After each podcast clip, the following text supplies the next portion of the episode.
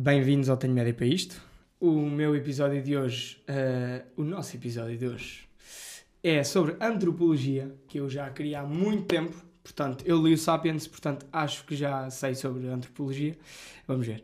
Um, antes disso, Centro de Explicações Online. Se queres explicações incríveis online no conforto de casa, é Está o link na descrição, é só seguir. Além disso, malta, está aqui uma coisa que é o nosso Instagram. Já temos um Instagram para estarmos um pouco mais perto de, de vocês, para poderem mandar mensagens mais facilmente e não ter que ser por mail. Uh, não quer dizer que haja muita gente a mandar mensagem, mas se precisarem de falar connosco ou sugerir convidados ou pedir cursos, é pelo Insta, é a melhor forma de nos contactar, ok? Arroba tenho média para isto, portanto, fácil e está na descrição. A minha convidada de hoje uh, é quase antropóloga. Já sou. Olá Inês, bem-vinda. Já, já és? Sim, assim que terminamos a licenciatura somos antropólogos. Okay. Logo, está logo. logo. feitinho. Exato. Ok. Tu terminaste quando? Terminei em janeiro. Ok, então está feitinho. É. Maltinha. Tenho média para isto.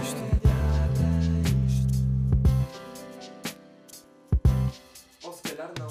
É antropóloga.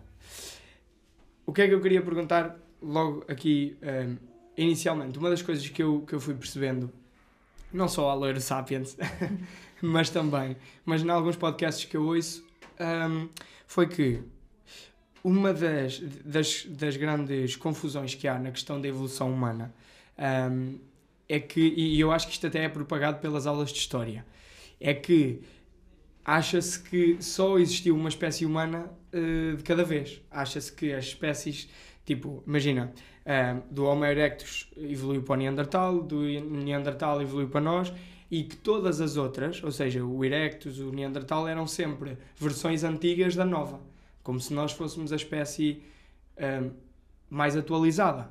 Mas não é bem verdade, né? porque no fundo coexistiram pelo menos, chegaram a coexistir pelo menos 5, uh, 6 espécies ao mesmo tempo.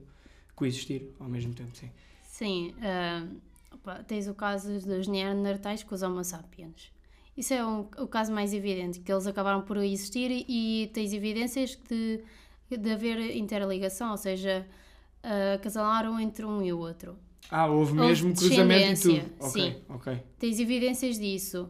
Uh, depois tens evidências de várias, várias diferentes espécies de homos muito semelhantes em diferentes continentes. No uhum. continente asiático havia uma que ao mesmo tempo, depois no continente africano havia outra, e depois no continente africano vês que a população passa a uma transição de população, porque depois na Europa estavam os neandertais. Ok. E depois vai haver, acaba por deixar de existir os neandertais devido a uma evolução, uhum. e depois passa a haver uma consistência nesta zona dos continentes de Homo sapiens. Mas tu também uh, sofreste disto quando foste passando pela escola? Também tu própria achavas que nunca tinham coexistido?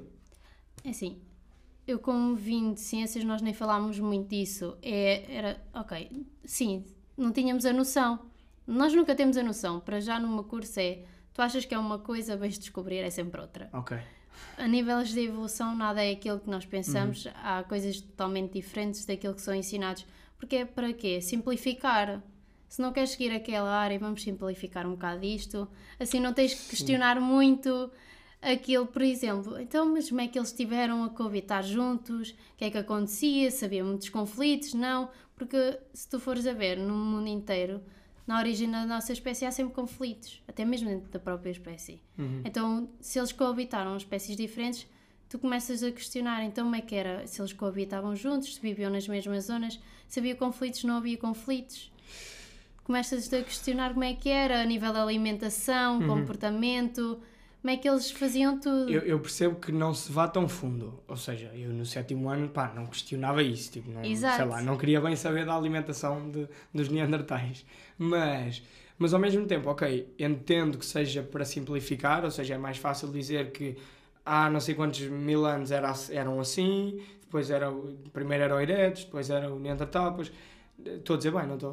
Uh, essa ordem. Há mais, que... há mais ali no meio, não é? Mas Sim. pronto. Um, mas, epá, mas uma coisa é, tu podes simplificar, mas simplificar para mim é dizer coexistiram as seis, pronto, não vamos falar mais disto. Agora, fazer aqui a pá, primeiro foi este, depois foi este, depois foi este, é a ideia que dá. É tipo, porque eu acho que até há, uh, Cruz, tu vais encontrar na net uma imagem que é da, da, evolução humana, que há mesmo tipo aquela cena de, sei lá, tens um macaco a caminhar, depois tens Sim. um bocadinho mais direto, depois outro mais direto, depois tem o nome, depois tem o Australopithecus, tem o, o Homo habilis, pronto, tem essas, essas coisas todas, e essa imagem acaba por ser, não é errada, mas é errada no sentido em que aquilo não é linear. Sim. E a simplificação aí induz em erro. Ah, quando eu falo simplificação não é nesse nível, porque isso aí, opa, sim, é como tu dizes. Eu quando digo é quando nós vemos já aquilo quando há a distinção de espécies, por exemplo, nos primatas. Ok. Se fazemos como a distinção entre eles, porque acabam por ter ramos comuns alguns e isso tudo. Uhum. Se formos por aí e começarmos pela espécie Homos e depois aí através daí começar a fazer distinção. Okay. Porque há sempre um que surge primeiro e fazendo a distinção do primeiro, depois para o outro, para o outro. E depois há, há ramos de espécies depois que são muito semelhantes, depois ainda é outro ramos em si. Ok. Assim okay. é uma maneira mais fácil de os distinguir. Mas como é, para nós já é complicado, nós temos a cadeira paleoantropologia, nós chegamos ali e é um choque, porque, exato, pensamos que é só aquelas espécies, uhum. só nos deram conhecer aquelas espécies, chegamos lá um semestre temos que saber eh, mais de 10 espécies mais distintas. 10. E depois temos que saber as características da alimentação, características. De cada uma. De cada uma. Craniana, datas. Um, há aulas em que a professora chega-nos lá com molde, moldes de crânios. Verdadeiros? Crânios? Não, Não, é um molde. molde. Ok. Alguém. Um, um, artista, um escultor. Uh... Não, é, normalmente são moldes de 3D. ok. É tudo feito em 3D uhum. para ser o mais realista possível. Ok, mas qual é o objetivo dela trazer isso? É para nós, uh, ou seja, ela dá-nos as características, mete fotografias e é para nós termos contacto e podemos visualizar como deve ser. Mas o objetivo é do tipo, ela meter aqui, está aqui uma caveira, posso lhe chamar caveira? Sim. Está aqui uma caveira e, e tu tens que identificar de qual, de que espécie é que isto é? Sim, é assim, o crânio cada um tem uma distinção. Há, muito, há uns que têm uma distinção enorme, principalmente os primeiros hominíneos nos, nos últimos. Então aí nós vemos, uns tinham um maxilar mais robusto, os caninos eram maiores, uhum. e aí nós podemos perceber como foi evoluindo, até mesmo algumas coisas acabam por estar relacionadas com a alimentação, uhum, necessitavam uhum, mais certo. dos dentes, necessitavam da força dos dentes para comer a carne. Tu já leste o livro Breath? Uh, o livro uh, em português é a respiração. Uh, é sobre a respiração e a primeira parte do livro, o primeiro capítulo, acho eu, chama-se Os Piores Respiradores do Reino Animal. E ele fala exatamente disso que tu estás a falar, de inicialmente tínhamos o maxilar muito mais aberto por causa de termos que mastigar carne e tudo mais. Um, e como deixa como ele diz que foi pode ter sido mais ou menos com o aparecimento do fogo já não era preciso uh, mastigar porque já não era tão rijo começámos a, a cara começou a, a, a fechar né a, estreitar e as vias começaram a fechar e agora respiramos muito, muito pior Sim, é assim o que nós vemos é um, a forma do maxilar ela foi mudando porque ela, ela era muito maior era uhum. mais robusta e ela começou a diminuir conforme o tempo okay. exatamente muito, muito da evolução tem muito a ver com as, os hábitos alimentares. Certo. Porque depois surgiu o fogo, não era carne crua, a carne crua acaba por ser mais complicada do que a cozida. Claro. E depois também acabam por aparecer doenças associadas com o tipo de alimentação, como cáries e isso tudo. Uhum. E depois isso também vai influenciar o maxilar, porque ganhando cáries, depois ganha abscessos e, e antes não havia o que há agora, que é os dentistas, podes ir lá, tiras o dente, as pessoas, os indivíduos acabavam por morrer. Uma yeah. coisa tão simples Uma cena como... Tão, yeah, para nós Exato. é tão estúpido. É, é, é estúpido morrer num abscesso. Completamente. E nós acabamos por ver isso, vemos o que é que acontecia na parte dos dentes, até porque nós temos análise dentária e... A sério? Sim. Ah, para, para ver a idade e tudo mais? Sim, é assim nós, a nível da licenciatura, abordamos mais é só a estrutura do dente, uh, analisamos algumas desgastes do dente, uhum. como por exemplo os pescadores a cortar as linhas, uh, vai-se desgastando. Okay. Temos um crânio de um senhor que utilizava cachimbo, então havia um furozinho do cachimbo Estava lá a marca. Tem lá a marca Ok. e nós sabemos a história. Era um senhor que utilizava sempre cachimbo. Ok. E porque é assim, nós temos coleção de esqueletos. Ah, E é mesmo, é tudo, é uma coleção de esqueletos gigantes. S- São reais? São. Ok. Uns são identificados, outros não são identificados. Uhum. Os que são identificados, nós sabemos se era homem, se era mulher, a idade, sabemos alguns, acho que sabemos as profissões de alguns e a causa de morte. E as profissões, muitas vezes, por causa de. Ou seja, pelos dentes, muitas vezes conseguem descobrir a profissão da pessoa. Sim, principalmente costureiras, pescadores, porque utilizam os dentes para cortar tudo. Porque tu pensas, tu estás a costurar, tu tens aqui a tesoura, mas tu não vais pegar na tesoura. Tu, é mais fácil Sim. cortar com os dentes do que ir buscar a tesoura quando estás com pressa. Yeah. Então eles utilizavam e depois vê-se um desgaste conforme utilizavam. Isso é muito fixe, porque vocês são quase uns, uns detetives do tipo, ok, isto são as provas que nós temos, ou, ou os materiais que nós temos para trabalhar. E a partir daqui temos de descobrir o máximo que pudermos sobre esta pessoa. Exato. Yeah. Ok, então, mas antes de ainda tocarmos aí nas cadeiras, se calhar pode ser importante definirmos aqui o que é que, como é que se define antropologia, porque é, é algo tão vasto que às vezes é confuso. Então, o que é que é a antropologia, antes de mais? Acima de tudo, o estudo do ser humano. Ok, tão simples quanto isto. É exatamente isso. Ok. Só isso.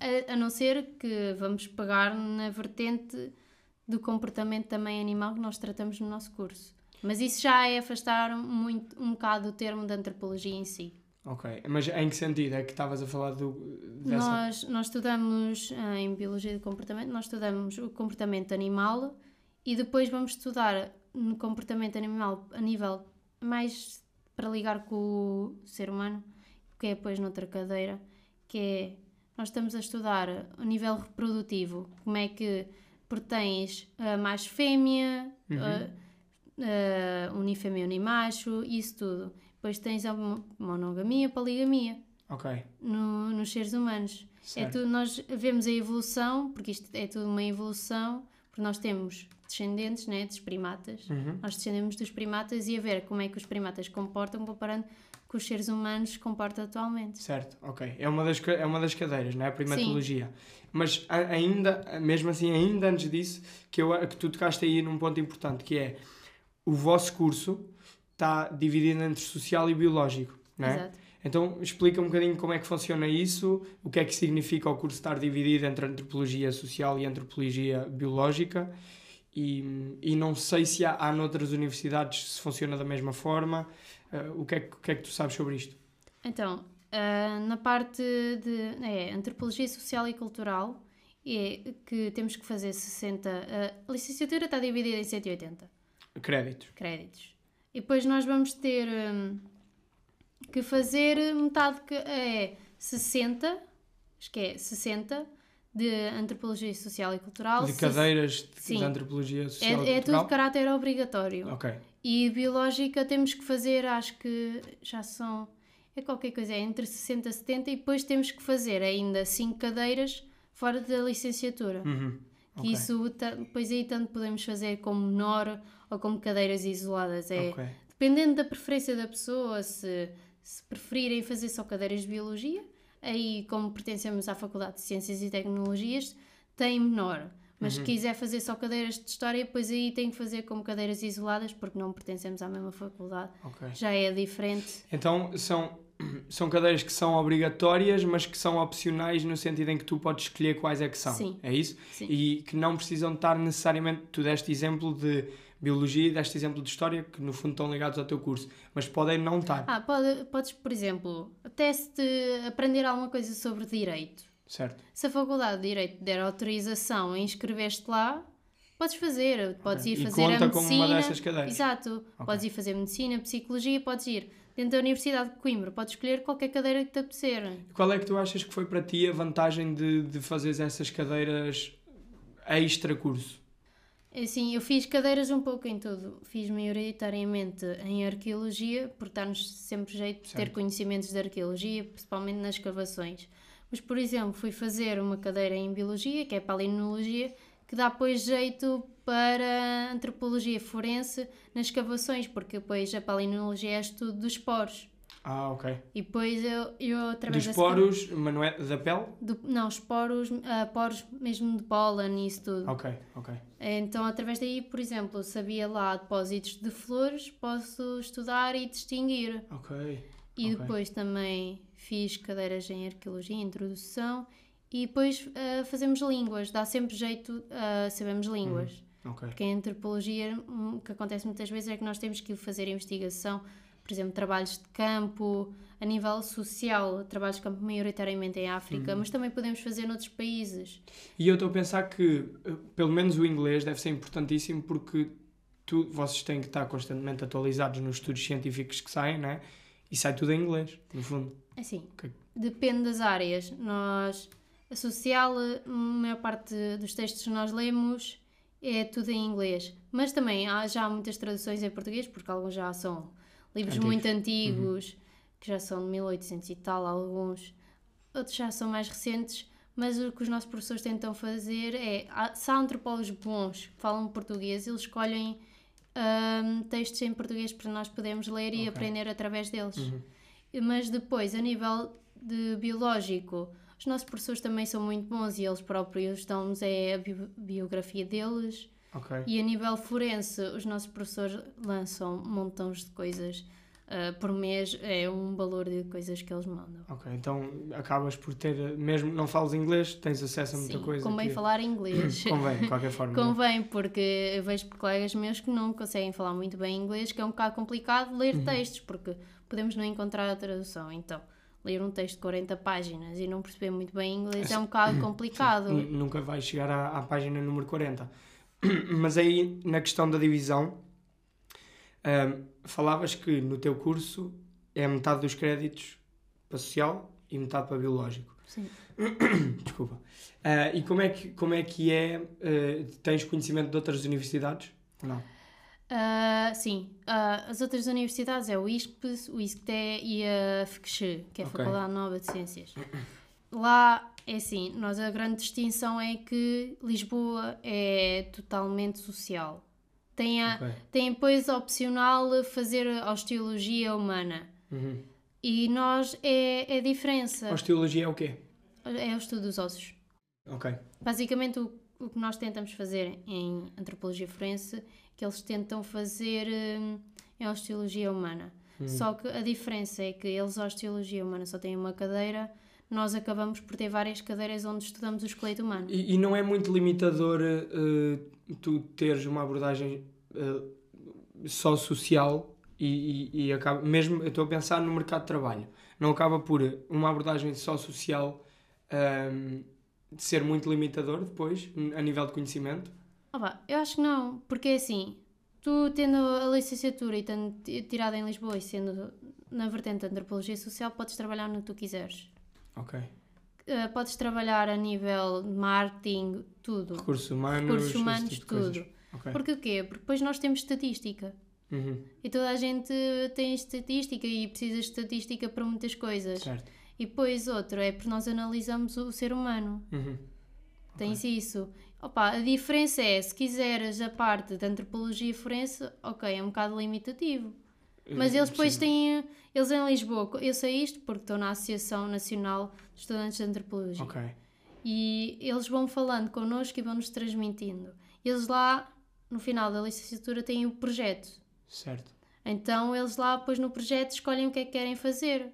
Uhum. Pode ser completamente diferente do que eles têm andado a fazer. Podem fazer sobre mesmo antropologia forense ou osteologia humana, como lá é o caso. Ok. Nós cá não temos isso. É licenciatura e é sempre cadeiras. Não temos aquele coisa para fazer no fim. Uhum. Estamos um bocado mais limitados porque não temos assim experiência. Temos cadeiras práticas, pois na licenciatura todas as nossas cadeiras têm que ter teórica e prática. Ou seja, nós na teórica analisamos textos e isso tudo, Ok. e depois a nível social, e depois na prática vamos fazer apresentações dos textos e do que nós analisamos e no que nós retemos nos textos e as nossas, às vezes algumas nossas críticas, também a nível social. Já na parte de trabalho de campo, fazemos histórias de vida das pessoas, em que entrevistamos uma pessoa e falamos tudo sobre a vida, focamos-nos em certos, certos aspectos. Também podemos ir chegar a ir a uma rua e entrevistar pessoas, qual é a importância da rua para elas, a nível de cadeiras de arquitetura. Ok. Nós temos Então, antropologia calhar e vamos, arquitetura. Vamos, vamos pegar aí, vamos aproveitar que estamos, que estamos mais ou menos aí nas cadeiras e, e falamos um bocado de várias. Ahm, introdução à, à antropologia biológica, é- aqui, é, lá está, é uma das que se calhar, tu estavas a falar em Lisboa, se calhar não há, né? Tu tiraste em Coimbra. Mas então nesta aqui é basicamente o que é que, o que, é que vocês falam? Nós que vamos falar tudo um pouco. Ah, é assim, como é teórico, nós na, teo- na teórica falamos sobre estudos da antropologia biológica. Acabamos, por exemplo, uma coisa muito curiosa é que ah, falamos sobre tatuagens. O que é que falam sobre tatuagens? Ah, falamos no início de tatuagens e falamos sobre a mumiose, Que é uma múmia antiga que estava submersa no gelo e encontraram, e encontraram várias, várias tatuagens e cada uma tem o seu símbolo e estão a estudar. Estão a tentar perceber o que é que, Sim. que, é que dizia? Sim, e também a parte das tatuagens é que as tatuagens é um é algo que é individual, logo é mais fácil de identificar nas pessoas. Uhum. Se logo se tu tiveres um cadáver é mais fácil de distinguir uma pessoa que tenha uma tatuagem do que uma que não tenha. Ok, certo. E muito tem simbolismo.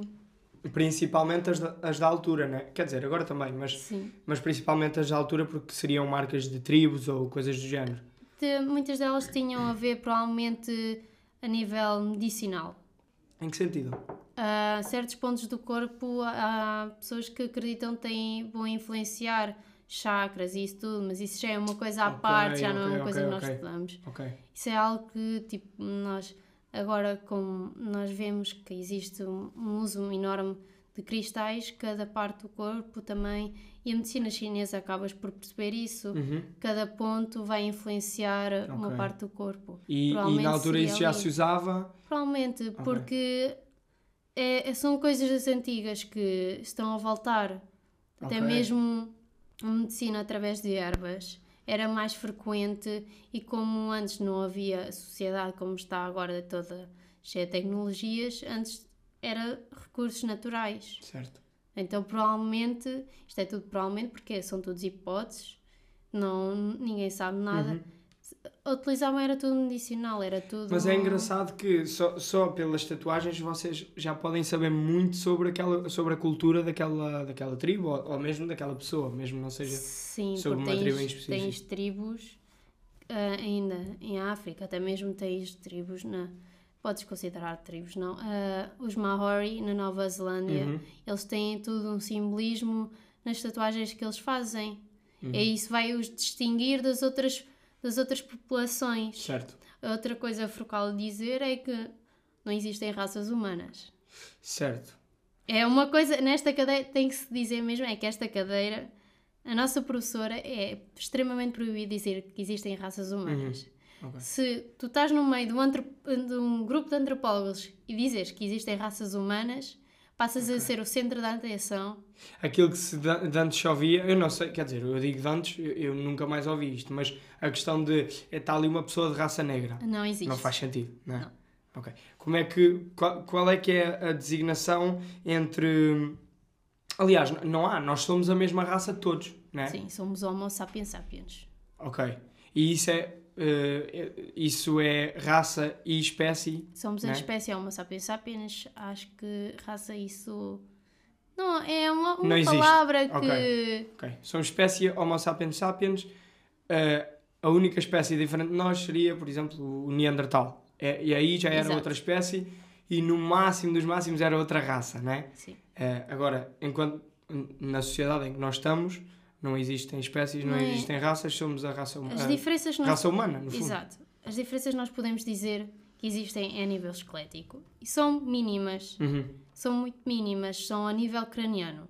Ok. Ou seja, se tem a ver com a abertura nasal, é um bocado eh, distinta, eh, depois temos a espinha nasal, mas isso são coisas Isso é mínimas. mais. eh, eu não, eh, não, não quero dizer étnico no sentido cultural, mas é mais étnico no sentido de, ok, estes- estas pessoas vivem mais no norte, têm o Exato. nariz mais longo para aquecer mais nem, o ar. nem é o nariz mais longo. É, isto provavelmente é tudo aspectos evolutivos. Sim. Porque tem tudo a ver, se estás numa altitude, vais ter, eh, por exemplo, os, os pulmões mais desenvolvidos, Certo. de, desenvolvidos de outra maneira em relação a outras, outras pessoas. Isto Uhum. E é então- tudo aspecto desenvoltivo. Então, esta cadeira vocês abordam essa parte toda, é isso? Sim. A, a professora fez logo menção a isso e, Sim. e, é- e é um bocado de estudar aqui a parte biológica do ser humano. Sim, e depois se nós queremos dizer a alguém que tem uma cor mais escura que nós, é tem ancestralidade africana. Ancestralidade africana? Sim. Porque tem, descende dos africanos. Ok. Epá, eu, eh, sabes porque é que eu acho? eh, biologicamente, sim, é isso. Mas socialmente eu acho isso muito perigoso, pá. Porque dá, eh, dá, dá tipo força àquela ideia de que esta pessoa, se não é como eu, não é de cá. Isso Estás a é- ver? Isso porque Eu isso- acho que. eu- eu- Porque as pessoas ainda têm a mentalidade fechada. Sim, Nós sim, somos é todos isso. iguais. Óbvio. Se nós tirarmos o crânio, até, não, é, é que só os antropólogos é depois vão fazer a Sim, distinção. só, só, sim, exatamente. É que uma pessoa qualquer, vendo um esqueleto, ele não sabe. Uhum, Nós, nós chegamos lá e nós não vemos distinção nenhuma. certo. Tens que quase olhar ali com uma lupa para Máximo fazer a distinção. Nós somos todos iguais. Não tem que Yeah. haver distinção na sociedade de Sim, uns sim. para os outros. Sim, eu não sei essa, se aí essa. hum, É, é por isso que eu estava a dizer. Se calhar isso às vezes pode, pode levar a esta ideia errada de que. Não, Não, peraí, nós então só é utilizamos este África. ter, termos que é para fazer mesmo distinção entre esqueletos. Sim, sim, nem. Entre, é, nem entre pessoas. É a nível do esqueleto. Se nós estamos a estudar um esqueleto, nós temos que fazer distinção, porque depois eles podem ser terem nascido cá, terem vivido cá, só que nós precisamos de distinguir, porque depois pode ter influência noutras coisas. Uhum. Por exemplo, nós estudar em lagos. Existem muitos esqueletos de escravos. Ok. Porque assim nós Em distinguimos... lagos? Em lagos, Lagos. Cá em Portugal. sim, no Algarve. Uh, os nossos professores até, até alguns foram para lá e tiveram lá. E, e através disso, através de saber a ancestralidade, nós conseguimos distinguir que ali estava alguma coisa errada. Hum. Não era um enterramento de pessoas com ancestralidade europeia. Ah, estou a perceber. Por isso é que perceberam que seria de escravos. Exato. Ok, entendo. Sim, sim, sim. É, Ok. Em casos de massacre, é, é mais fácil, por exemplo, tens num acidente de avião. Tu, tu tens o, a, a dizer que pessoas é que são, tens fotografias, e se depois tiveres pessoas de etnias diferentes, depois vais conseguir distinguir Associar. mais facilmente se estiverem reduzidos a esqueleto. Certo. É muito mais fácil para um antropólogo. Ok. Uhum. Ok, mais. Temos aqui. hum, há bocado falavas da primatologia, acho que podemos ir aí. O que é que, que, é que vocês então ah, abordam nesta? E o que é que tu gostaste mais nesta cadeira? Porque eu acho sempre isto engraçado. No fundo, a primatologia é estudar o comportamento dos primatas, ah, de, quem, de quem nós descendemos, não é? Ah, e, e extrapolar ah, o comportamento deles para o nosso, não é? Tipo, eu olho para o deles e em princípio nós também temos mais ou menos tendência para nos É. comportarmos assim. A primatologia nós fazemos basicamente a introdução um bocado, pois já, o comportamento já é, o comportamento humano já é noutra cadeira que é só o terceiro ano. Nós em primatologia estudamos todos os primatas, tudo o que houver ah, em todos os continentes. Ah, é só mais teórico, tipo qual é que há, o que é que não há, Sim, as características. Sim, porque é, é muito, é massivo, Certo. é ok. massivo e depois também temos de saber as características através de fotografias. Ok. Mas e depois na teórica, porque depois na prática nós também. É, é a questão é, na parte prática, na maior parte das cadeiras biológicas, nós estudamos o esqueleto. Uhum. Então, primatologia, introdução à antropologia biológica é logo no primeiro semestre e aí começamos, temos os primeiros contactos com o esqueleto humano. Ok. Mas sentes que, eh, ou seja, então eh, aí vêm mesmo os esqueletos humanos, é isso? Uhum. Na primatologia? Sim, em Ok. primatologia, introdução, biologia, um- Ok. No curso há sempre essa, essa Exato. parte de ver um esqueleto humano sim. real. Ah, mas sentes que a cadeira de primatologia dá de algum modo uma base para depois o estudo do comportamento humano? Acaba, é assim, acaba por dar porque acabamos por ver o comportamento dos primatas que depois vamos falar nas outras cadeiras. Uhum. Ok. É, é- acaba por ser, o- primeiro ano acaba por ser tudo uma introdução a certas cadeiras que nós estamos. Certo. A cena do curso é, muitas das cadeiras não têm nada a ver umas com as outras, têm todos pontos focais diferentes, Uhum. mas acabam por haver certos pontos que vão se interligar uns com os outros. Ok. Sim, porque a área no fundo também é tão vasta que acaba por dispersar um pouco. Mas, por exemplo, comportamento humano, o que é que, que, é que vocês falam? Ou o que é que vocês estudam especificamente? A parte da teoria da mente, a parte dos conflitos entre pessoas, como é que, por exemplo, também falamos sobre a teoria de, do da Cinderela. Em- Isso é o quê? É quando tu tens o teu pai, o teu progenitor, e o teu progenitor junta-se com alguém, e esse alguém pode ser o teu padrasto, madrasta, Uhum. e existe o maior índice de violência com a criança vinda do padrasto, madrasta. Ok. ok. Exato. Porque biologicamente não estão tão conectados, Exato. não há. Não há conexão biológica, ou Certo. seja, não sentem aquela necessidade biológica de. dar afeto, de Exato. cuidar. Ok. Ok. E é a Cinderela porque a história da Cinderela é Exato. essa. Ok. Ok. Ah, e, e que mais é que vocês estudam nessa cadeira? Porque eu acho que essa é, é mesmo interessante. Quando tu dizes ah, nos conflitos e, e, e na mente, o que é que, que, é que especificamente vocês. Nós na mente abordamos, por exemplo, experiências em que tens a experiência que é de um rato e o rato tem um labirinto e ele tem que chegar a um certo Ok. alimento. Uhum. Então, são dois, um vai e faz o labirinto sem qualquer problemas e depois ao outro é mostrado o alimento e ele tem que seguir através, porque ele já foi mostrado no dia anterior, então tem que seguir. E tem que chegar ao alimento do dia. Então, no fundo, é, é estudos de comportamento animal para percebermos melhor o, o comportamento humano. Sim. Ah, Que também é um animal, mas. Ok. Ahm, mais o que é que eu tenho aqui? Tenho. ah, ah, na- ainda na biologia do comportamento há uma coisa interessante que é. Eu li um livro que chama-se. Chama-se Comportamento, só. Vo- eu não sei se vocês falam deste, deste, deste autor que é Robert Sapolsky. Vocês falam dele? Provável, são tantos que. Ok, pronto. Ele, aquilo é um livro de 800 páginas sobre a biologia do comportamento, mas eu recomendo porque é muito fixe. Porque o que ele faz é, eh, ele explica como é que, eh, ok, há uma ação e ele, ele no início introduz uma ação, imagina que é, eu dei um tiro a esta pessoa.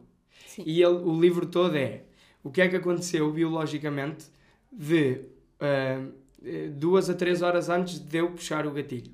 Depois de eh, uma hora, eh, uma hora antes. Depois um minuto antes, depois um segundo antes.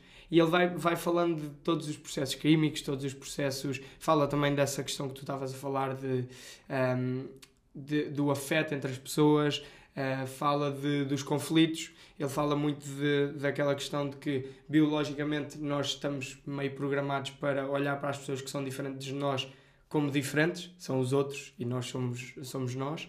Ahm, e então aquele livro eu recomendo muito e até achei curioso se, se, se falavam dele, mas pronto, dão tantos que que é, difícil é, de. é massivo, por exemplo, porque são. Nós damos muitas coisas interessantes e depois são autores com muitos nomes. Certo. E E depois. muitos nomes esquisitos. muitos nomes esquisitos e é, é assim.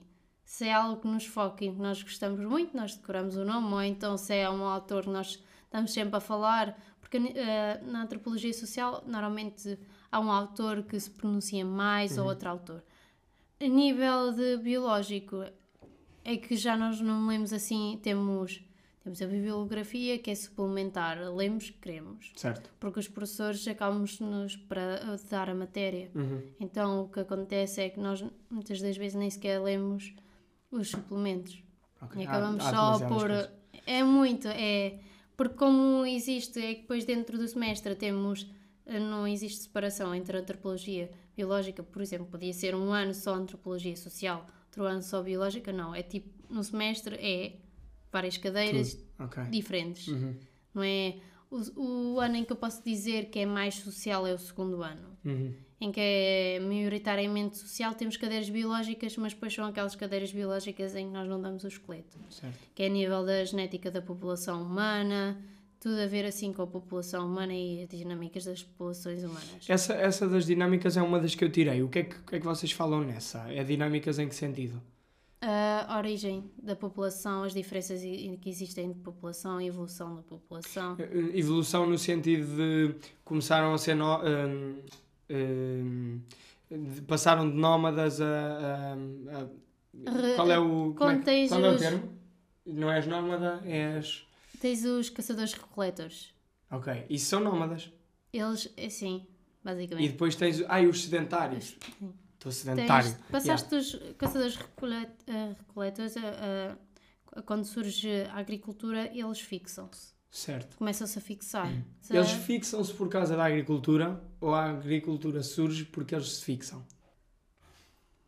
Pois, isso, é, isso acaba por ser relativo, É porque não há, não, há, Yeah. não há evidências suficientes para dizer Ok, ok. que é que. Mas é esse, é esse tipo de coisas que vocês de algum modo estudam? Sim, Ah, depois estudamos a nível os genes, por exemplo, da lactose, evolução da lactose, por exemplo, na Europa, Hum. em que há evidências de se fazer queijo, que já são mais antigas do que se pensava, cada vez surgem coisas novas.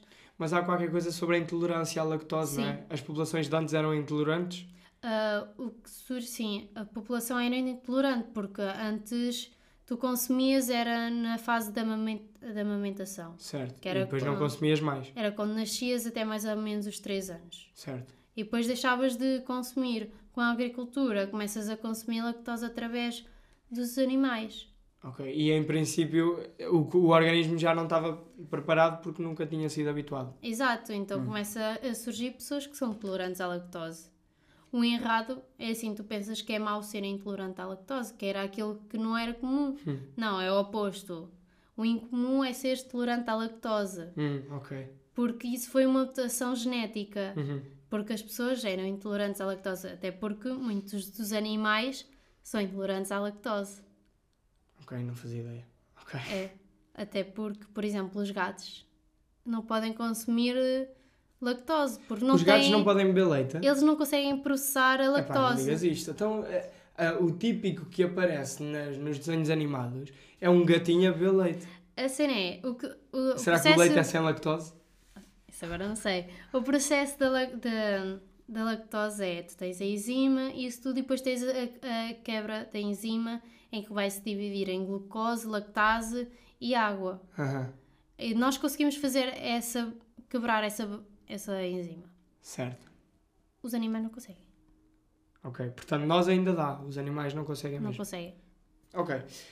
Deixa-me ver se está aqui mais alguma cadeira que possa ser. Ah, tenho aqui mais duas que, que eu quero falar. Acho que podemos ir aqui à, à introdução à antropologia forense, que as pessoas gostam disto e tu também gostas, que é isso que tu queres seguir no mestrado, não é? Sim. Ahm, o que é que vocês. Claro que é introdutória, não é? Mas o que é que vocês falavam aqui e podes mesmo contar a história de que haviam cadáveres ao pequeno almoço. pá. Sim, é assim. A, a nossa professora é tal e qual, é tudo dividido. Teórico prático. Nós temos, são três professoras. A Eugénia, a professora Ana Maria e a professora Teresa. Ok. E depois temos a nossa coordenadora de licenciatura que às vezes dá, também pode dar, porque elas cada uma é especialista em cada coisa. Uhum. Ah, na teórica, era segundas-feiras às 8 da manhã, online. Então o que acontecia? A maior parte de nós estava a tomar o pequeno almoço, porque estamos no nosso conforto da casa, 8 da manhã é um bocado cedinho. Ah, então o que acontecia é muitas das vezes nós distraímos um bocado e tínhamos, de repente tínhamos um cadáver em decomposição. Pá, não, é, não, é, não é grande coisa, porque assim, ah, uma- ver uma imagem de um cadáver, vês só, havia um em que só vias o cabelo, em que depois já não tinha configurações faciais nenhumas.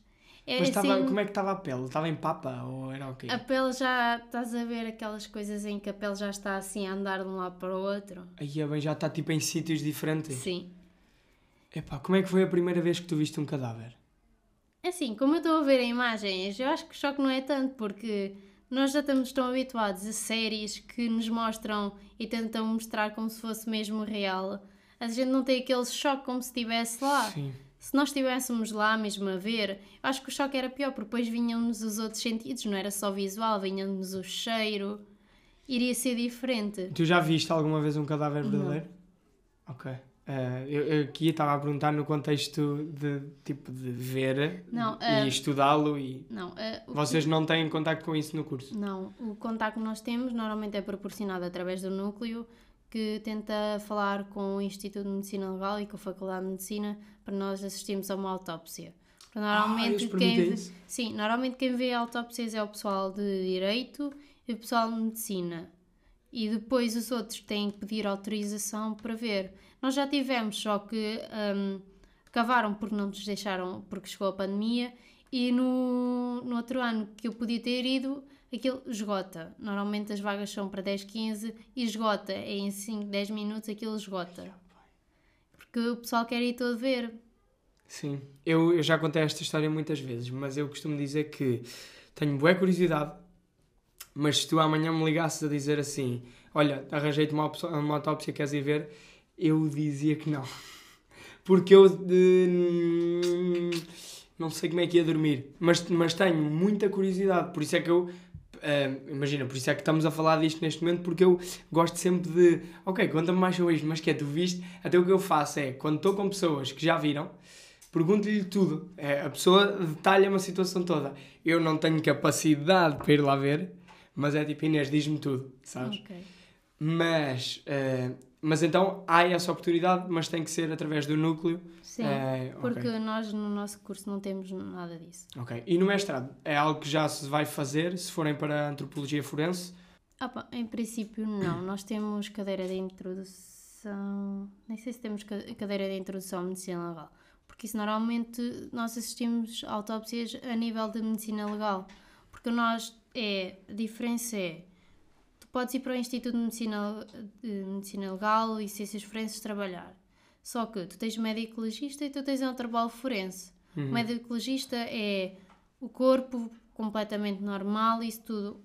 O antropólogo forense pode ajudar o médico legista na autópsia, mas não pode fazer autópsia. Ok, tem que ser O um médico. Exato. O antropólogo forense vai receber todos os casos que estão em esqueleto em decomposição. E quando é em decomposição, nós depois, depende do nível de composição, porque se estiver muito composto, já é connosco. Mas se estiver meio termo, já é com o médico legista. Mas se estiver muito decomposto, é convosco, mas o médico já não, já não intervém? Pode intervir. Mas é assim, Porque qual é Porque o o- vosso objetivo? É isto que eu estou a tentar perceber. O médico é o que faz a autópsia. Mas o que é que, que, é que faz um, um, um antropólogo forense lá? É, o- é o tentar identificar o corpo? É assim, nós, por exemplo, o médico vai tratar os órgãos. Se houve um acidente ou se foi esfaqueado. O médico vai tentar perceber Vai- porque é que a pessoa morreu. Exato. Certo. Nós não, nós não mexemos em órgãos, nós mexemos no esqueleto. Por exemplo, se há um ferimento de uma bala no crânio, Uhum. nós depois vamos estudar o orifício de entrada e o orifício de saída. Ok. Com que propósito? A, ver a trajetória, podemos analisar a trajetória, ver se, por exemplo, se a bala entra e faz ricochete dentro do crânio. Ah, No fundo é para compreender um bocadinho melhor como é que funciona o crânio, como é que funciona. É, é Uma como- bala é dentro do crânio. analisar o, o traumatismo. Ok. E depois também podemos analisar os diferentes cortes de facas. Aí. As facas cortam de maneira diferente nos ossos. Podemos depois ver. Ah, pois, isso pode ser para, para tu perceberes, imagina, a pessoa aparece com um corte de faca, pode levar a arma do crime, né? E, Sim, cada e faca, resolver. cada faca acaba por ter um próprio corte. Porque Certo. tens as facas de bico, tens aquelas que têm a serrinha, isso tudo. Certo. São, são, acabam por ser todas diferentes. Depois tens aquelas, isto já é coisas que não é bem coisas que nós damos, são depois em, coisa, informações que eu vou fazendo, Uhum. em que depois nós vemos mesmo que muitas das vezes não tens, se existe um caso de desmembramento, Uhum. não tens um único corte, tens vários cortes. Ok. Mas essas formações que tu estás a falar, eh, que formações é que são? Por exemplo, como eu quero a parte forense, eu fiz formações na área de ciências forenses, fui pesquisando, analisando tudo, indo a congressos. Como é, que, como é que as pessoas podem encontrar esse tipo de formações e que formações é que são no sentido de isso dá tal- é, é ligado à universidade, não é? És tu que procuras Não, na net? Sou eu, sou eu que procuro na internet. Basta pesquisar ciências forenses que existem em diversos. E o que é que tu precisas para te candidatar?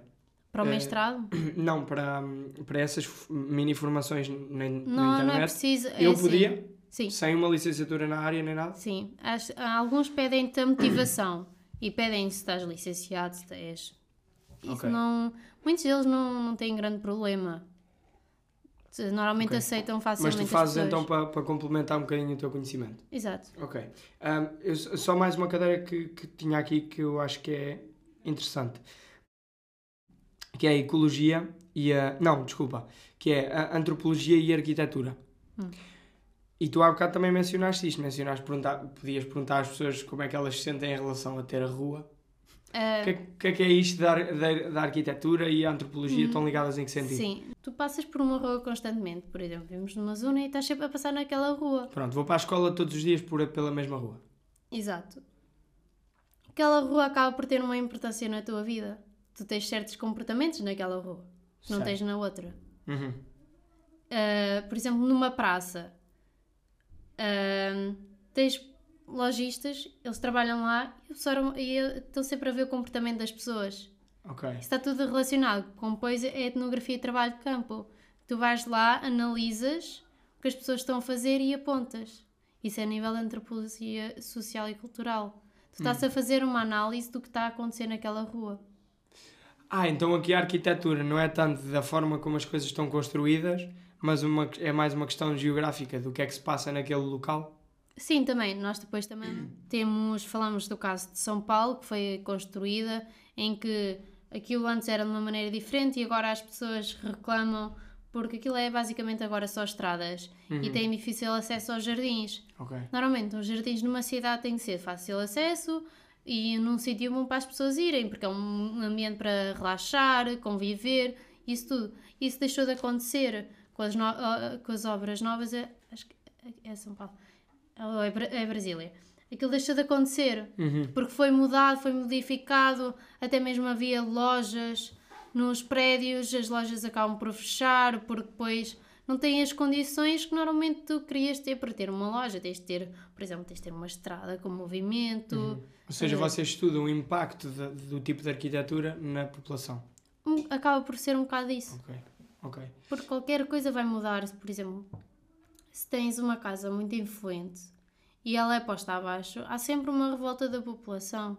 Uhum. Porque tu tens memórias lá, tu és impactado por lá. Certo. Esse- Ou imagina que é um edifício tipo a Capela da Aldeia, que Exato. há muito tempo que as pessoas se juntam ali, depois vai abaixo por alguma razão. Yeah, ok. Ah, ah, aliás, temos um exemplo excelente de, da questão de quando foi a, a Catedral de Notre Dame, Sim. né?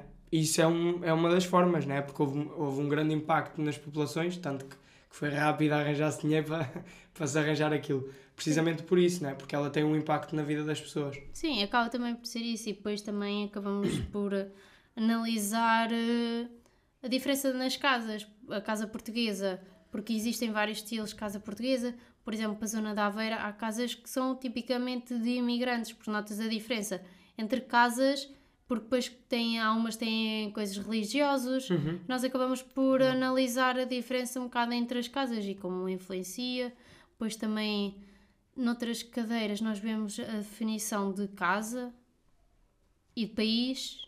A nacionalidade é mais a nível de nacionalidade e que nos sentimos. Por exemplo, pessoas que os pais nasceram cá em Portugal e depois emigraram e, e os filhos já nasceram noutro país. Que, qual é a definição de casa deles? Ok, Se a casa é ah, onde os pais nasceram, se eles consideram que aquela é a casa deles, se é onde eles estão a viver. Certo. Acabamos por falar com as pessoas a nível desse tema. Ok. Também porque é interessante, porque nós não pensamos, porque para nós casa é casa, é onde nós vivemos. Sim, sim, mas faz todo o sentido. Eu, em princípio, a resposta que eu dava era para aqueles miúdos que nasceram lá, é lá. E para os pais é cá, né?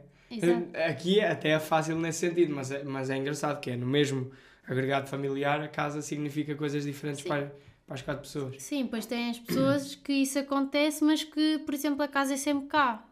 Uh, achas que para os miúdos que nascem, imagina que vamos Portugal ou Luxemburgo, os miúdos que nascem no Luxemburgo e os pais são portugueses, a casa deles é cá? É a casa dos avós. Yeah. E a casa dos avós normalmente é. é yeah. e, e isso leva-nos aqui para outra questão, que é a questão dos avós. Que eu acho que isso é importante. Uma coisa que tu me disseste na altura, e depois eu acabei por também ler um pouco sobre isso, que eu achei muito engraçado, é que os avós nem sempre existiram. Ou Exato. seja, eh, durante muito tempo as, as populações acabavam por descartar os idosos, né? não cuidavam deles, porque em termos de vantagem social não valia a pena. Eram só era um entrave a, a, por exemplo, ao progresso das tribos. Se calhar eu estou a pensar, provavelmente foi antes de, de- da Revolução Agrícola, né? que é antes de se estabelecerem, eh, eram nómadas e tinham que andar sempre de cidade em cidade. de cidade em cidade, não eram cidades, mas pronto, de terra em terra. E isto, ter, ter idosos, complicava o processo, não é? Mesmo para fugir de predadores ou, ou coisas Sim, do género. A cena é, isso, isso, isto tudo aconteceu há mais de 30 mil anos. É, Certo. Se uma pessoa aleijava-se, tu não tinhas, não ias cuidar dela, Uhum. tu descartavas a pessoa. Certo. Ou seja, o que acontece é, muitas das vezes tu não, principalmente homens, pá, mas era, era um bocado relativo, ah, eles não chegavam à idade suficiente para ser considerados idosos, porque acabavam de ter tantas lesões por estar sempre a caçar. Uhum. E que não eram cuidadas. E não eram cuidadas que opá, eram descartados e acabavam por morrer dessas lesões. Mas houve uma altura em que depois começou-se a cuidar deles porque isso também ajudava a cuidar dos, dos netos. É isso? É assim, não. Ah, Começou-se através de. Pá, surgiu a agricultura e depois, mais na altura em que começamos a ver os desenhos da arte e isso tudo, vemos que as pessoas começam a ter mais cuidado com os outros. Podem não ser idosos nem nada disso. É se havia alguém com uma perna partida, começam a cuidar, ter mais cuidados e depois começa, as pessoas começam a ter uma esperança de vida maior Uhum. começa a surgir. Hum, a teoria dos avós é que as mulheres ajudam os filhos, ou seja, elas vão, a, a sua aptidão vai aumentar, ou seja, a sua idade depois vai aumentar. Em que, eh, não entendi bem. As, as mulheres ajudam os filhos em que sentido? Não a sei, cuidar é- dos netos. Sim, Ok. é tipo a nível reprodutivo.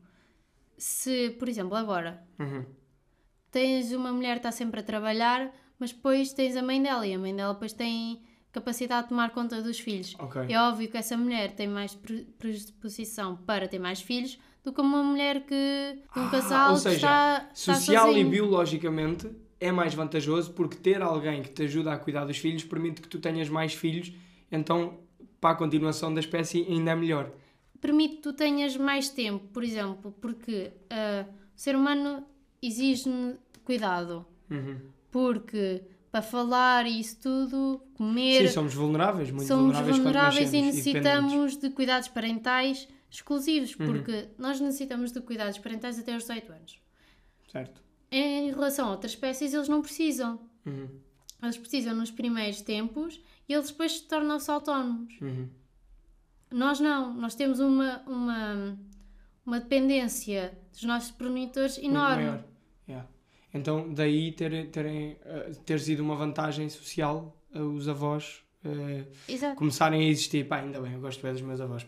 Eh, portanto, ainda bem que a evolução foi desta maneira. Mas há bocado falávamos do mestrado. Que oportunidades é que há? Porque eh, uma das coisas que tu falaste é que a antropologia não é reconhecida em Portugal como. eh, qual é o reconhecimento que não existe e que devia haver? Ou seja, A não há uma ordem? É, não, nós, eh, não existe ordem. A cena é essa. Nós não Uhum. temos ordem. Nós só temos a Associação Nacional de Uhum. Antropólogos. O que não é uma ordem. Ok. Ou seja, basicamente é uma profissão, mas não é uma profissão. Não é uma profissão reconhecida. Exato. Ok. Nós, na lei, é obrigatório ter antropólogos numa escavação, Uhum. só que, pois, isso a nível tudo biológico, porque depois a nível social é um bocado descartado. Ok. Porque a cena, para ser antropólogo social, tu precisas de muitos investimentos. Uhum. Porque não vais estudar para a África, certos, até mesmo o HIV, a nível eh, médico. Uhum. Tu não vais estudar eh, o que acontece lá pelo teu bolso. Não tens dinheiro para te Certo, sustentar seja- lá, precisas de apoios. Uhum. E isso complica porque, como tu não és uma profissão reconhecida, não vais receber investimento. É isso? É um bocado mais complicado eh, receber investimento, Ok. mas é, é, é como tudo. Os nossos, o que acontece é, é na Universidade de Coimbra, todos os nossos professores são investigadores. Ok. Fazem todos investigação. Ou seja, estar associada, o que é que queres dizer com isso? Que estar associada à investigação permite que. Estar associada à universidade É permite. mais fácil de receber financiamento. Talvez seja até a única forma. Eh, Não, é assim. a não ser que haja um filantropo, não é? Uma pessoa que queira Exato. simplesmente pagar para tu fazeres a investigação. Sim. Mas é mais fácil, estando ligado a uma universidade, acaba por ser mais fácil por eh, receberes financiamento. Certo.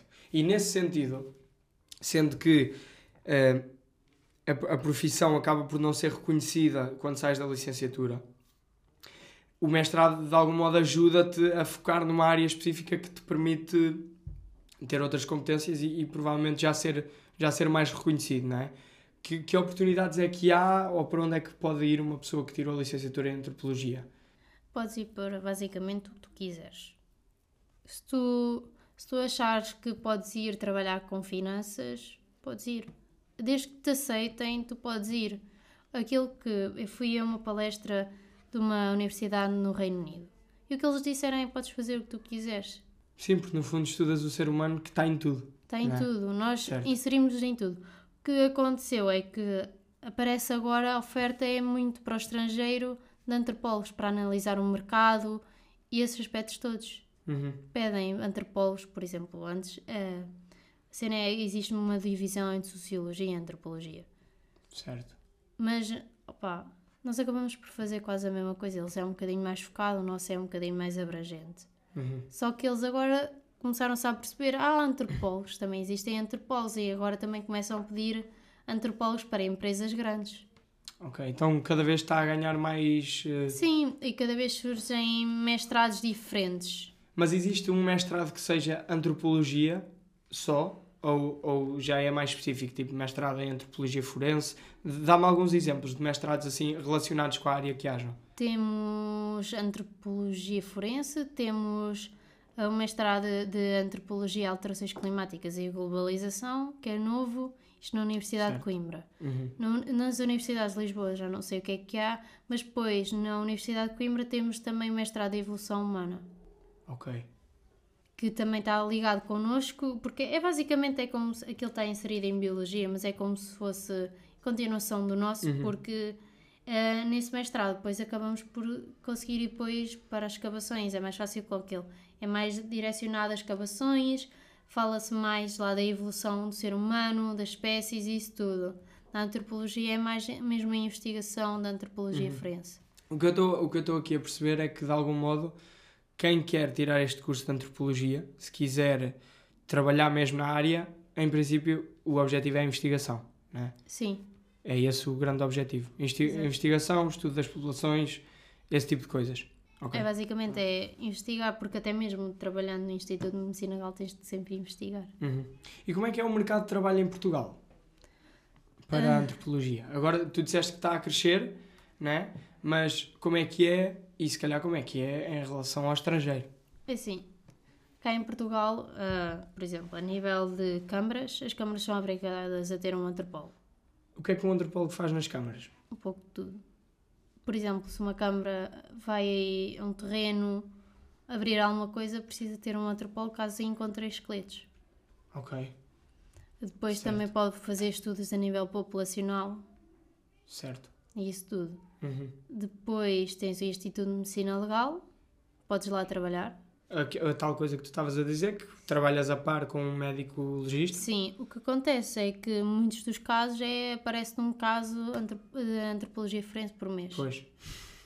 Como é Mas que tu ganhas? Como é que tu ganhas? Não que tu ajudas nos outros, vais, né? vais, vais fazendo outras coisas. Nós temos uma colega que ela no início, ela foi para lá trabalhar e ela no início é- era, era, era ela que recebia os cadáveres.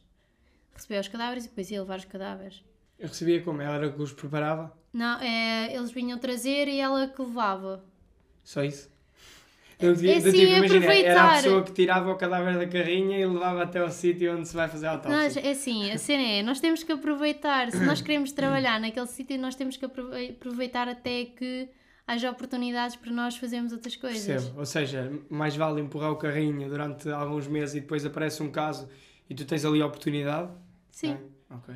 E como é que é no estrangeiro, a nível da oportunidade de trabalho? Porque eu tenho a ideia que no estrangeiro esta profissão já é muito mais valorizada e há muito mais oportunidades a, a- a vários níveis. Sim, ah, no estrangeiro as oportunidades é assim, também depende da zona.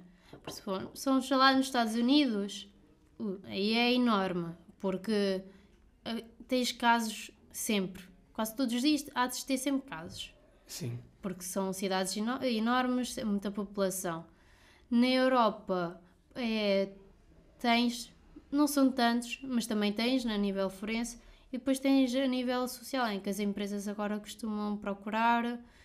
Depois. Mas a nível forense, que países é que estão assim na berra, por exemplo, na Europa? Além da América, que, que em princípio é excelente nisso. Opa, a Inglaterra.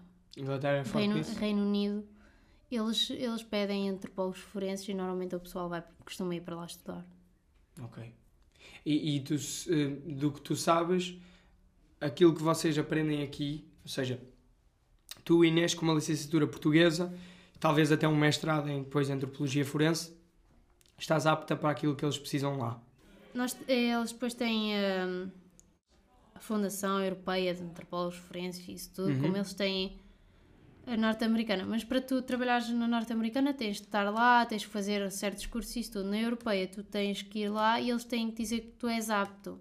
Isso já depende da tua licenciatura. Sim, de mestrado. Normalmente é porque, porque a cena é a nossa professora de mestrado e licenciatura, uma das nossas professoras, foi uma das fundadoras na, na Europa. Uhum.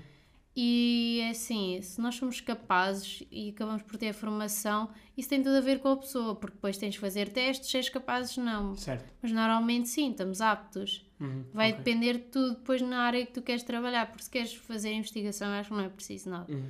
Agora, se queres trabalhar na Interpol e isso tudo, já deve ser um bocado diferente. Ok. Tu disseste que o curso é meio prático, meio teórico, está bem, tá bem equilibrado aí, mas vocês, tu na altura, acho que tinhas-me dito que têm, têm alguns estágios, eh, mas só de verão, ou seja, autopropostos, é isso? Não está, assim, não, não... temos, normalmente é, a Universidade de Coimbra oferece estágios, porque normalmente alguns são empresas que, que se inscrevem para, normalmente é, o que nós vemos é a farmácia. Farmácia, farmácia, farmácia, porque no verão normalmente precisam de farmacêuticos. Mas, é me... ah, pá, vais mesmo ser um farmacêutico, é isso? Não, ah, isto aparece em vários estágios. Nós temos, a Universidade lança um concurso de Ah, estágios. ok, ok, geral. Não... Geral. Ok, ok. E depois aparecem lá. Nós normalmente temos duas, três vagas. Pois, muito poucas. É, são reduzidas, mas alguns cursos nem sequer têm. Portanto, nós até nos podemos considerar Ok. sortudos. Ahm, e as vagas normalmente é para o Museu de Lisboa, em que nós vamos estar com as coleções osteológicas. E depois são câmaras que vão pedindo antropólogos para, por exemplo, tratar de dados. Uhum. Se tens Ok. lá dados para tratar e passá-los para um Uhum. computador ou assim. Mas pronto, não, é, não há um estágio obrigatório no curso, Não. isso é autoproposto e há poucas vagas. Exato. Ok. Assim, por exemplo, se eu vou. Se eu conheço alguém numa câmara, eu posso ir lá perguntar se eles têm alguma coisa para fazer e posso-me propor para fazer o estágio. Ok. Uhum. Temos, temos esses e os estágios de verão. Os estágios de verão são aqueles que as empresas já, já mandam para a universidade a dizer que preciso disto e depois as pessoas candidatam-se. Uh, Houve uma coisa que eu, quando estava a preparar a entrevista, me lembrei que achei que seria interessante uh, questionar aqui. Eu, eu duvido que vocês estudem isto a, a fundo, mas uma coisa que me surgiu foi como é que nós descobrimos que íamos morrer? Porque imagina, eu estou a pensar, ok, estamos, está o Adão e Eva, não, não, mas tipo, os, os, uh, os seres humanos mais primitivos estão numa população, não é? E de repente há uma pessoa que morre, não é? E eles veem, ok, pera, ele não se está a mexer, o que é que se está a passar? Ah, e depois eles não, ok, não percebem, ele nunca mais acordou, né? Mas eles não percebem bem o que é que está a acontecer. Qu- ah, Quantos é que, a quantos é que tem que acontecer para, ir, para eu começar a pensar, espera, isto também me vai acontecer a mim? Ou seja, este fenómeno da morte física, como é que como é que se descobriu? Como é que, como é que se percebeu que nós íamos morrer? O que acontecia muitas das vezes é que eles acabavam por não morrer de velhice. Morriam com algumas doenças, mas a maior parte das mortes antes, quando era na altura dos caçadores-recoletores, era sempre por lanças, levavam com os mamutos, porque eles caçavam animais sempre superiores ao, ao tamanho deles. Certo.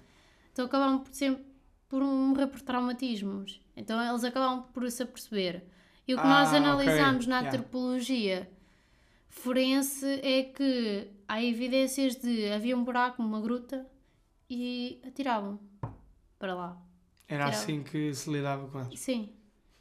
E depois começa a haver uma evolução que cabeça, eh, começas a tratar, a cuidar das pessoas e depois começa a haver ritos diferentes funerários. Ok. E depois também há diferenças entre adultos, crianças, depende depois da tua região.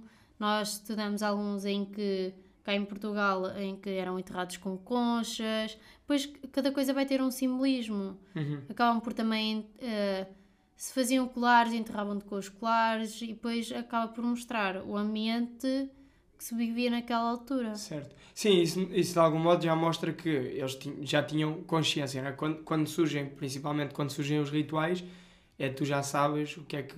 Mas é engraçado, pá, essa de, de mandá-los para uma gruta à toa é do tipo, pronto, este já não dá.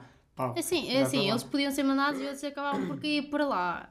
Sim, pronto, alguns já lá estavam, ficavam logo lá Ficavam quando lá. caíam. Mas, mas sim, tiveste a curiosidade e faz sentido o que estás a dizer, né? Se, se esta pessoa está aqui de pé e de repente levou com uma castada de um mamute e caiu para o lado, eu fico a pensar, ok, então, espera aí, se calhar aquilo não me pode acontecer, senão eu fico como aquele. Mas achei, achei engraçado como é que se percebeu que, que ele não se ia levantar mais. Estás a A cena é uma, é uma cena relativa. é Os animais, nós em primatologia acabamos por ah, ver um vídeo, é muito triste, que é um primata, agora não me lembro da espécie, em que a cria dele morreu e ele continuou a carregar a cria durante bastante tempo. Ok, ou seja, essa própria ligação, mas também entendimento, né? Não estava a carregá-lo a achar que ela Sim. estava viva, certo? Exato. Ok. É, tem tudo, acaba por ter tudo um bocado de simbolismo, Uhum. é, isso tudo. Por isso é que se estuda a nível social. Ok, ok. Faz sentido.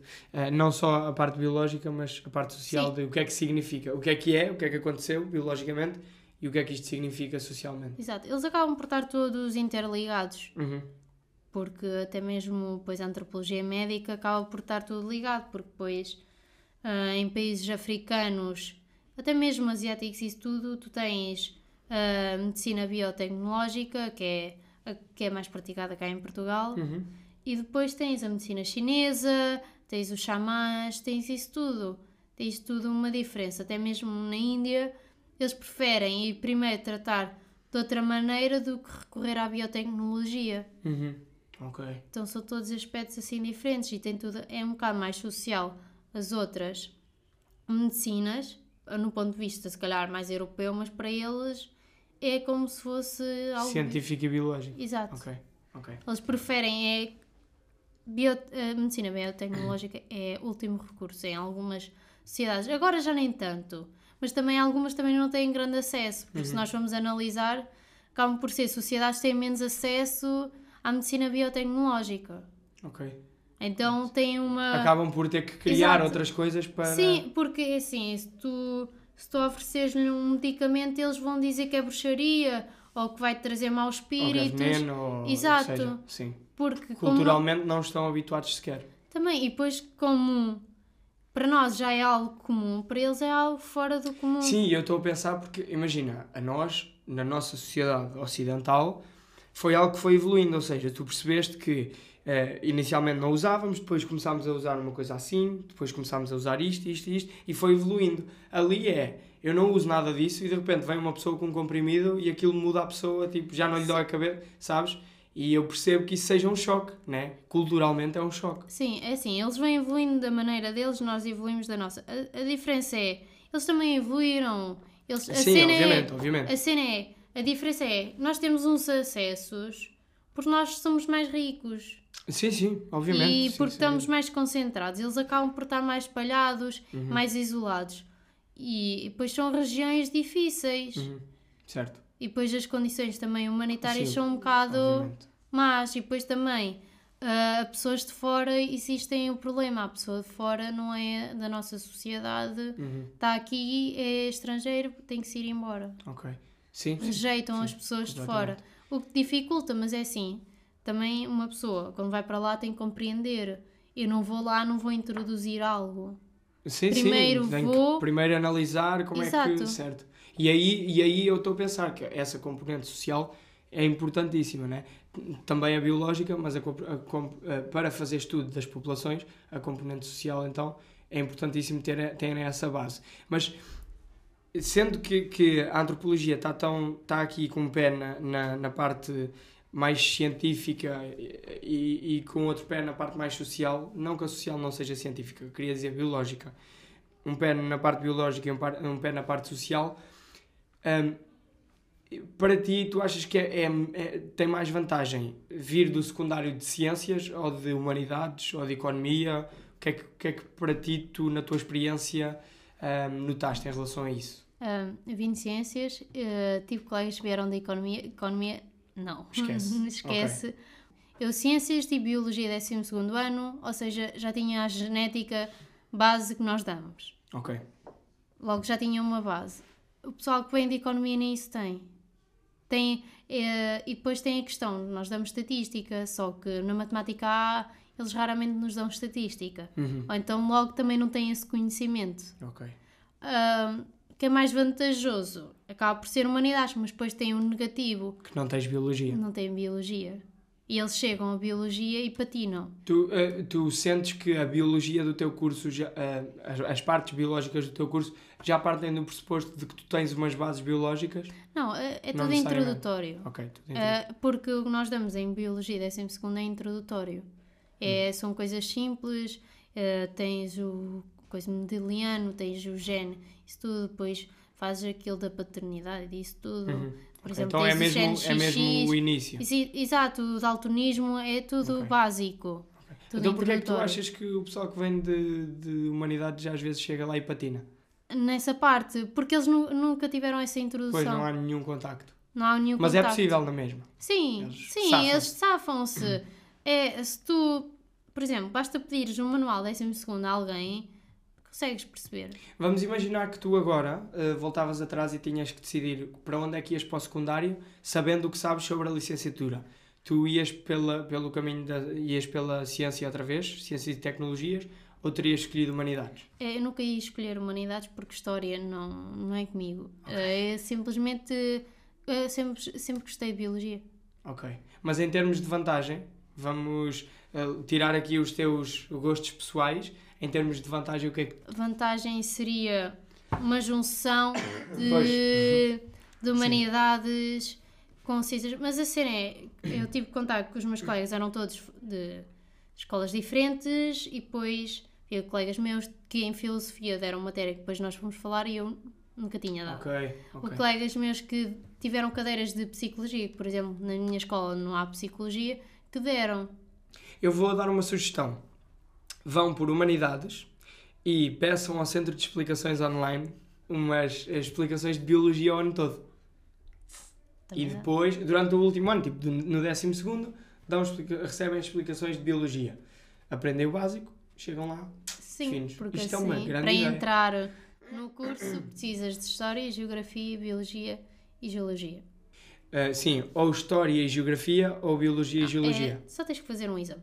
Ah, só um deles. Só um deles. Ok, pronto. Tem várias Se não, por exemplo, estás em Humanidades, mas achas que História é, é muito difícil, Uhum. ou então também não te apetece fazer Geografia se não tens Biologia. Ok, parece-me bem. Três dicas para quem vai seguir a licenciatura de Antropologia. Não venhas com a ideia de eh, Antropologia Forense, porque podes acabar por te apaixonar por outras áreas. Ok. E até porque nessa não há assim tantas coisas no curso, não é? Tens, só que tens tantas áreas que são espetaculares. Por exemplo, eu vinha com a ideia, mas isso eu também apaixonei-me pelas outras. Eu, eu fiz, candidatei-me aos mestrados todos que eu podia em Coimbra, Uhum, porque não queria sair de Coimbra, então candidatei-me. São todos distintos. uhum. Acabam por ser todos um bocado Porque tu no distintos. fundo gostas de todas as áreas. Ac- Acabo por gostar de Ok. todas as áreas. Porque é assim, ok, eu a escrever não sou grande coisa, mas eu também gosto da parte de investigação, depois também gosto da parte médica. Mas- Então, no fundo, a primeira dica será o mente aberta, porque vão Exato. gostar de mais coisas, não vão só pensar que tem que ser forense. Sim. Ok. E se. ah, outra dica é: se achas que não conseguiste fazer tudo e que não correu bem o primeiro ano, repete. Aí, o quê? O ano todo? Ah, Não, é. Sim, Ah, a se sim mas ok. se, quiseres, se quiseres, faz o ano novo. Ok. Ou então fazes assim: faz o primeiro, segundo, terceiro e depois fazes um ano em que fazes só melhorias. Ok. É O, o que preferível. tu estás a dizer aí é, mais, é no sentido de mais vale voltar a fazer para consolidar e para, para ires mais forte para, para o mestrado? Ou em que sentido é que estás a. O que nos acontece é, é- o que acontece ali é, se és muito bom aluno, consegues fazer a, a licenciatura ali, Na boa, na boa. certo. Se tens mais dificuldades, opá, vais deixar uma ou duas cadeiras. E está tudo bem. Está É tudo isso. bem, Ok. não há problema. Por exemplo, o que o pessoal acaba por fazer é: tens as, as cinco cadeiras que tens que fazer. O que, o que acontece a alguns é focam-se os três anos para fazer todas as cadeiras da licenciatura e no quarto ano vai fazer as cadeiras opcionais. Ok. É uma boa dica. É, e depois. Se puderem dar 4 anos, malta. É uma excelente dica. A cena é. Mesmo a nível de notas vai correr muito melhor, sem dúvida. E Exato. de stress, não é? Também. Tu fizeste isso? Eu, o que eu fiz foi. Eu fiz as cadeiras todas de licenciatura nos três anos. Aham. Só que eu tive impedimento de carga horária e de ST, é, ECTs que no terceiro ano não podia fazer uma opcional. Ok. Faltava uma opcional para acabar a licenciatura. Então eu já queria ficar um quarto ano para melhorar cadeiras. Então fiz o quarto ano que basicamente primeiro e semestre e essa. acabei logo tudo. Ok. Fiz a opcional e depois fiz umas melhorias. Uhum. Ok. Última dica. Tens mais alguma? Não se achem superiores aos professores. Porquê essa dica? Porque as pessoas acham que sabem tudo. E depois, for preciso, mandar alguns comentários e depois os professores também questionam-se o que é que se lá estão a fazer. Se as pessoas sabem tudo. Tu sentiste que havia esse conflito entre alunos e professores? Há, há pessoas que, por exemplo, a questão das raças, há pessoas que, que acham que sabem mais. Uhum. Há sempre aquelas pessoas, ou então, depois há aquelas pessoas que querem sempre insistir com os professores, porque é que não é assim, porque é que. Tipo, os professores estão lá, eles têm mais, eles têm muitas coisas, eles são Uhum. investigadores disso tudo, dão muitas cadeiras. Opa, é mais fácil, por exemplo, até mesmo estar na aula.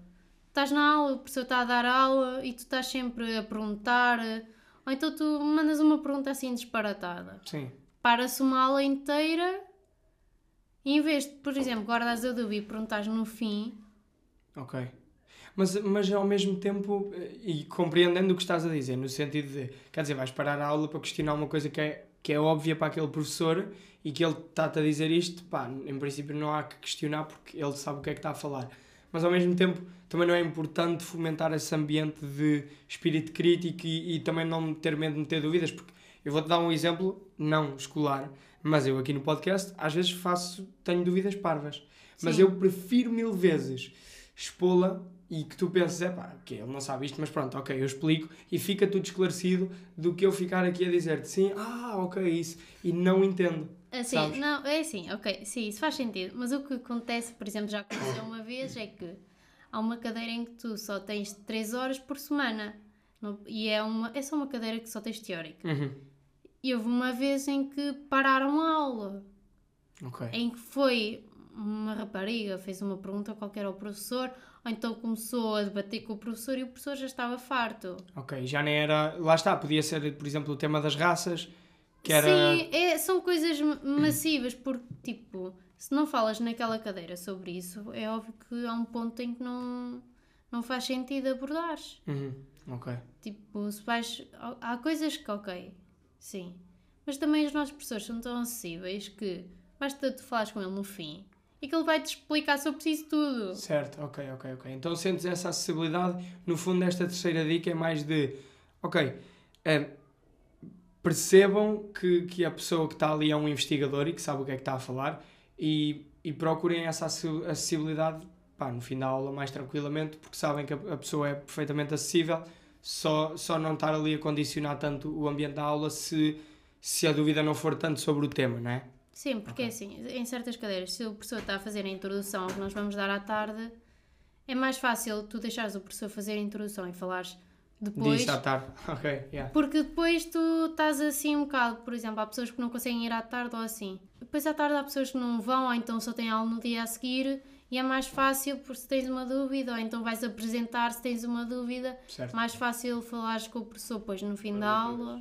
Ok, então, Inês, muito obrigado por esta entrevista. Ah, perdemos aqui a câmara, se notarem, está aqui uma diferença. Muito obrigado pela entrevista, pá, acho, que foi, acho que foi muito valiosa para quem quer ir para, para o curso de Antropologia. E para terminar, sabias que a pessoa mais velha do mundo até hoje foi uma francesa que viveu até aos 122 anos e 174 dias? Em princípio, não sei, pá, porque eu já vi povos sobre